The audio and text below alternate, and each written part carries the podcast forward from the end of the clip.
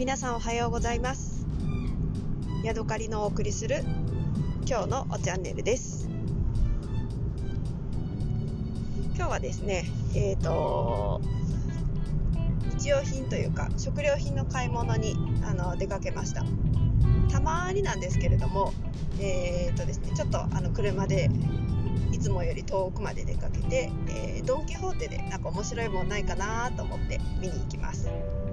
今日はですね、あのー、お菓子をちょっといろいろ見まして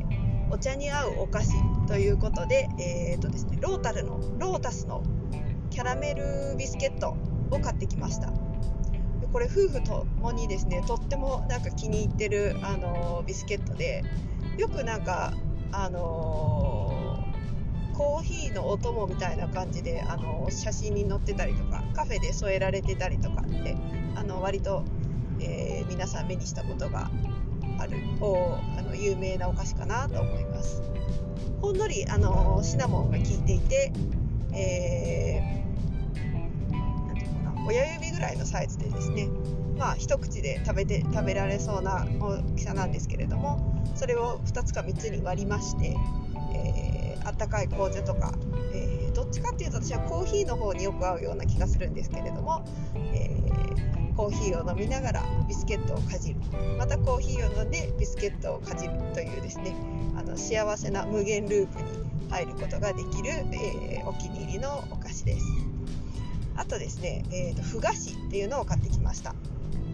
えー、お麩がですね直径3センチぐらいの棒状になってまして中はまあスカスカの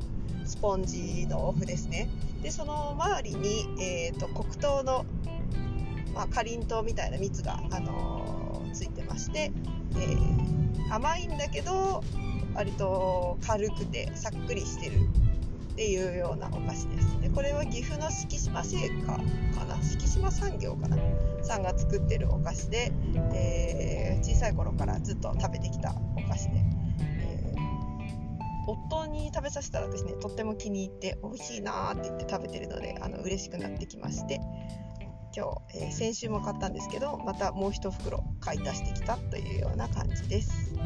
あとですね、えーと、見つけて嬉しかったんですけれどもガーナの板チョコですね。あれの、えー、ローストっていう黄土色の、えー、パッケージのですねあの新しく出たんだと思うんですけれどもえ、チョコレートとそれからガーナのブラックチョコの板チョコを買ってきました。冬になってくるとなのかな？なんかちょっと最近あの、ブラックチョコダークチョコカカオ分の、えー、成分の高いチョコっていうのが結構あの、自分の中でマイブームでして昔はもうミルクチョコじゃないと絶対食べれないし、あの黒いやつもらったりしたらゲーって感じだったんですけれどもまああの小腹を満たしたくかつ太りたくないなみたいな時に、えーと、ダークチョコを食べてみたらあれ？意外と美味しいなということでちょっと大人になったような気分もするんですけれども最近よくあのダークチョコを食べるようになりました。えー、で今回は、えーと、ガーナの、えー、ブラックチョコを買ってみました。でですね明日はお友達と一緒にあのコストコに行く予定がありましてまたそこで美味しいあのチョコレートがあったら買っていきたいなと思ってるんですけれどもコストコってどっちかっていうと、まあ、家族で食べるようなミルクチョコですね、まあ、有名なのはリンツの,、えー、あのトリュフチョコみたいなやつああいうのがあのメインであんまりブラックチョコって売ってないような気もするんですけれどもちょっとこの時期なんでもしかしたら何かあるかもしれないなと思って楽しみにしています。チョコレートに合うお茶って何でしょうね。うんやっぱり紅茶かな。紅茶が合いそうですね。ちょっとミルクを、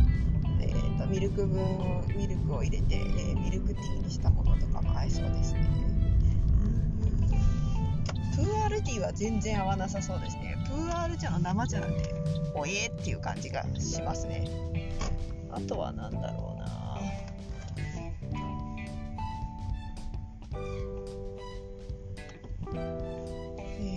今ちょっと車に乗りながら録音してるんですけれども、えー、細い道に入ってきたのであの集中して言葉が止まってしまいました。あとは何だろうな、うん、緑茶？緑茶に合うな？緑茶とブラックティーってあまり合わなさそうですね。ミルクティーだったら合いそうです。やっぱり紅茶かな。まあ王道でコーヒーっていう手もありますけどね、えー、今日はえっ、ー、とコーン茶を家にまた水出しで入れてるので家に帰ったら、えー、ガーナのなんだえっ、ー、とローストのオレンジ色のパッケージのものとそれからコーン茶を一緒に、えー、合わせて楽しんでみたいなと思っています。録音、えー、このエピソードを録音しているのは、えー、日曜日午後、えまだお昼過ぎたばっかで12時50分ですね。まだまだお休みがあるぞと思うとワクワク嬉しい気持ちのヤドカリからのお話でした。ではまたお会いしましょう。さようなら。